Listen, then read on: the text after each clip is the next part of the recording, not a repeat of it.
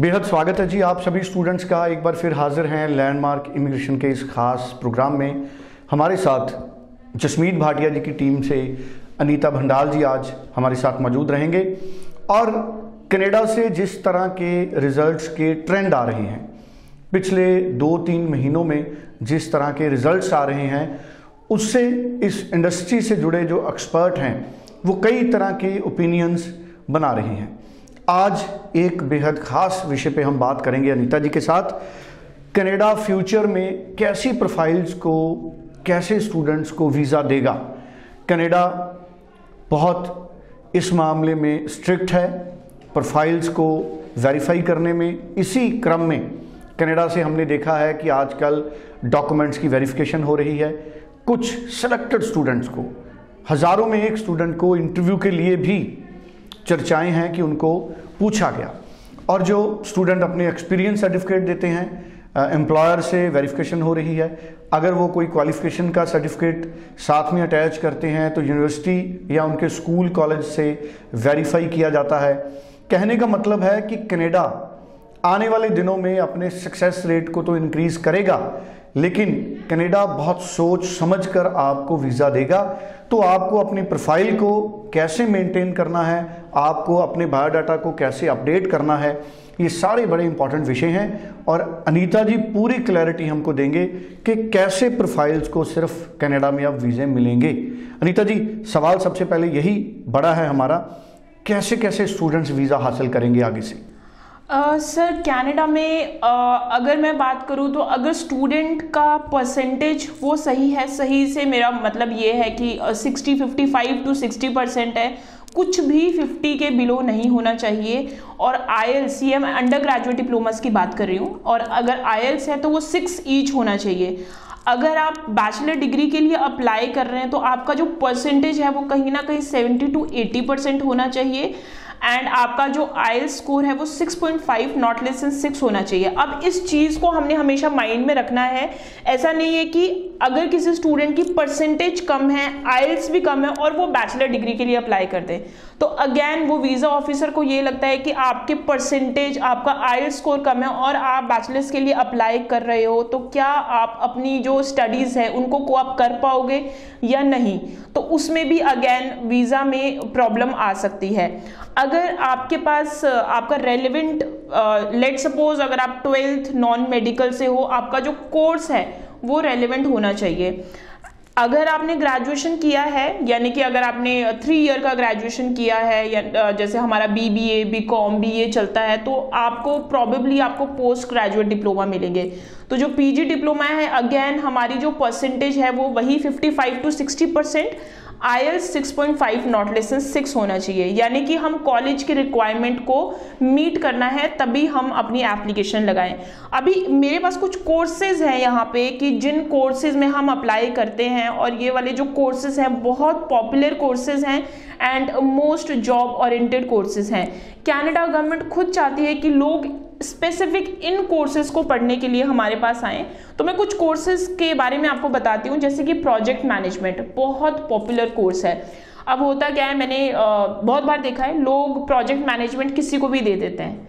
Technically project management उसको जाना चाहिए जिसने बैचलर्स किया है और उसको, उसने थोड़ा बहुत जॉब किया है, यानी कि एक या दो साल काम किया है। और उसके बाद वो जो पर्टिकुलर स्टूडेंट है, वो प्रोजेक्ट मैनेजमेंट अप्लाई करता है तो उसकी एक जस्टिफिकेशन बनती है। उसकी जस्टिफिकेशन कैसे बनती है कि उसने अंडर ग्रेजुएट के डिप्लोमा किया अंडर ग्रेजुएट आपका बैचलर डिग्री किया है, उसके बाद वो वर्क एक्सपीरियंस किया है। तो यानी कि उसको जो जॉब वाली मार्केट है, उसके बारे में भी थोड़े, थोड़ा एक्सपीरियंस है। दूसरा है क्लाउड कंप्यूटिंग हम सबको पता है कि अगर मैं ओंटारियो टोरंटो की बात करूँ this is the IT hub तो क्लाउड कंप्यूटिंग अगर किसी ने BSc BSc IT BTech computer science किसने किया तो cloud computing is very very good course और इसमें आगे अगर आप जाओ तो बहुत अच्छे स्कोप है। इसमें ही आता है आपका एक अंडर ग्रेजुएट डिप्लोमा आपका रहता है कंप्यूटर प्रोग्रामर ये वो वाले स्टूडेंट इसको अप्लाई करें जिनका मैथमेटिक्स बहुत अच्छा है। यानी कि अगर किसी स्टूडेंट का मैथमेटिक्स 70 या 70 प्लस है तो ही आप प्रोग्रामिंग में जाएँ, क्योंकि इसमें कोडिंग और एनालिटिकली आपको बहुत कुछ देखना पड़ेगा। तो उसके अकॉर्डिंगली ही आप कोर्स करें कंप्यूटर प्रोग्रामर पे भी आगे बहुत अच्छे जॉब स्कोप हैं। देन हमें हम बात करते हैं बीबीए किसी ने किया है बीकॉम किसी ने किया है, वो कौन से कोर्स के लिए जाएँ? नॉर्मली हम लोग international business management global business management ये हम सबको है। लेकिन कॉनिस्टोगा कॉलेज में दो कोर्सेज अभी कुछ सालों पहले ही उन्होंने इंट्रोड्यूस किए थे strategic global business management and strategic marketing communication ये दोनों कोर्सेज ऐसे हैं, इनका अगर मैं ड्यूरेशन की बात करूँ तो ये टू इयर्स के कोर्सेज हैं। स्ट्रैटेजिक ग्लोबल बिज़नेस मैनेजमेंट में अगर ये दो साल का क्यों है? क्योंकि इसमें आपको स्ट्रेटेजाइज किए करना आ जाता है बिज़नेस कम्युनिकेशन आप इसके अगर कोर्स कंटेंट पढ़ेंगे, आपको पूरा ओवरव्यू पता चल जाएगा कि इस कोर्स को करने के बाद आपके आगे क्या फ्यूचर एस्पेक्ट्स हैं।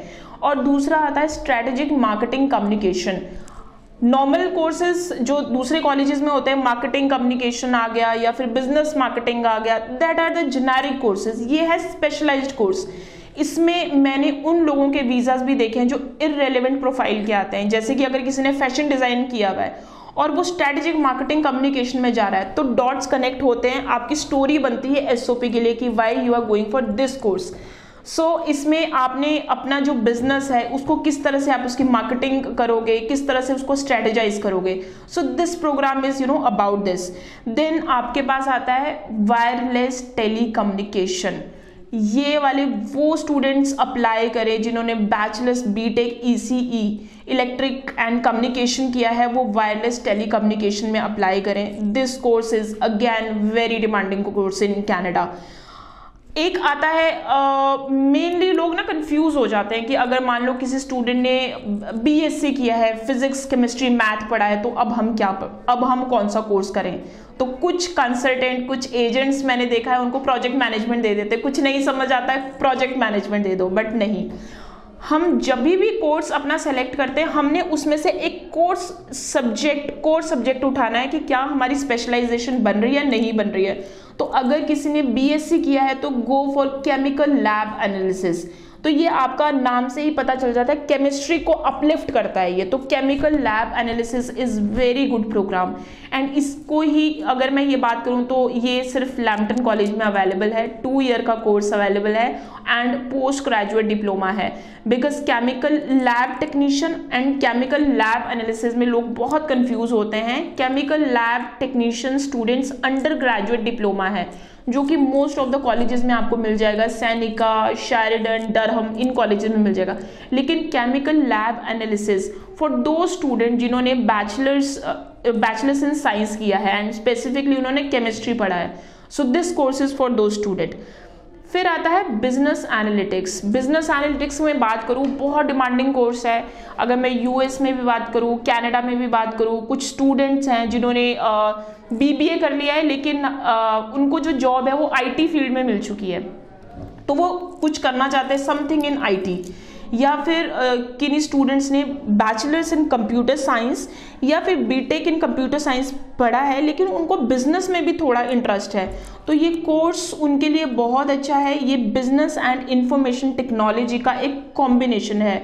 Again a very popular course in Canada then uh, आपके पास आता है जो कुछ प्रोफ़ाइल होती है ना जिन्होंने एग्रीकल्चरिस्ट किया हुआ है बैचलर्स इन एग्रीकल्चरिस्ट कनाडा में इस चीज़ की बड़ी प्रॉब्लम आती है कि कोर्सेज नहीं मिलते हैं और कई बार लोग कोर्सेज नहीं मिल रहे हैं बट जाना हमें कनाडा ही है तो हम अंडर ग्रेजुएट प्रोग्राम अप्लाई कर लेते हैं। तो स्पेशली फॉर दो स्टूडेंट्स जो बैचलर्स इन एग्रीकल्चरिस्ट वाले हैं वो एग्री बिज़नेस मैनेजमेंट या सस्टेनेबल एग्रीकल्चर में अप्लाई करें।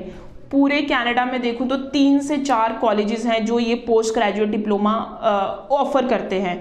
तो अगर आप इस प्रोफ़ाइल से हो तो this is the best time to apply in September intake क्योंकि पूरे कनाडा में तीन से चार कॉलेजेस हैं जो कि ये वाला प्रोग्राम पोस्ट ग्रेजुएट डिप्लोमा के तौर पे देते हैं। तो you guys apply this for this programme as soon as possible so ये वाले ही कुछ प्रोग्राम्स हैं कि जो काफ़ी पॉपुलर हैं, काफ़ी डिमांडिंग है। तो मैंने आपको प्रोफ़ाइल वाइज बता दिया है तो now you can analyse your profile and आपको खुद पता चल जाएगा आपको कौन से कोर्स के लिए जाना है। बिल्कुल ठीक है जी। और मुझे जाते जाते एक बार ये बता दीजिए, अभी मई इनटेक के लिए कैसी पॉसिबिलिटी है? क्या स्टूडेंट रीअप्लाई कर सकते हैं मई इनटेक के लिए? खुली सीट्स हैं?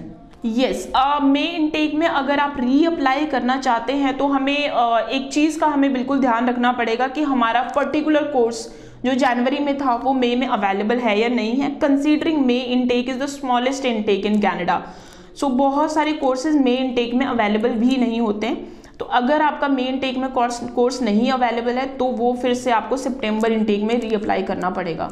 So but you need to check with your consultant with your agent कि whether May intake is available और नॉट अगर आपको जाना ही मे इनटेक में है एंड खुदा ना खासा जनवरी इनटेक में आपका रिफ्यूज़ल आ चुका है तो देन ये ऑप्शन तो हमेशा हमारे पास रहती है। We can apply for the refund और दोबारा से मे इनटेक के लिए नया कोर्स चूज़ करें। बिल्कुल ठीक है जी। सो बेहद इंपॉर्टेंट इन्फॉर्मेशन हमारे साथ शेयर की है, नित्या जी ने। Nine zero four one three, nine zero four one two. इस नंबर पर आप तुरंत बात कीजिए। कोई भी आपको कन्फ्यूज़न है, उसको दूर कीजिए। अपनी चॉइस का प्रोफ़ाइल डिस्कस कीजिए अप्लाई कीजिए। अभी से offer letter मंगाइए। Nine zero four one three nine zero four one two thank you so much Anita ji. Thank you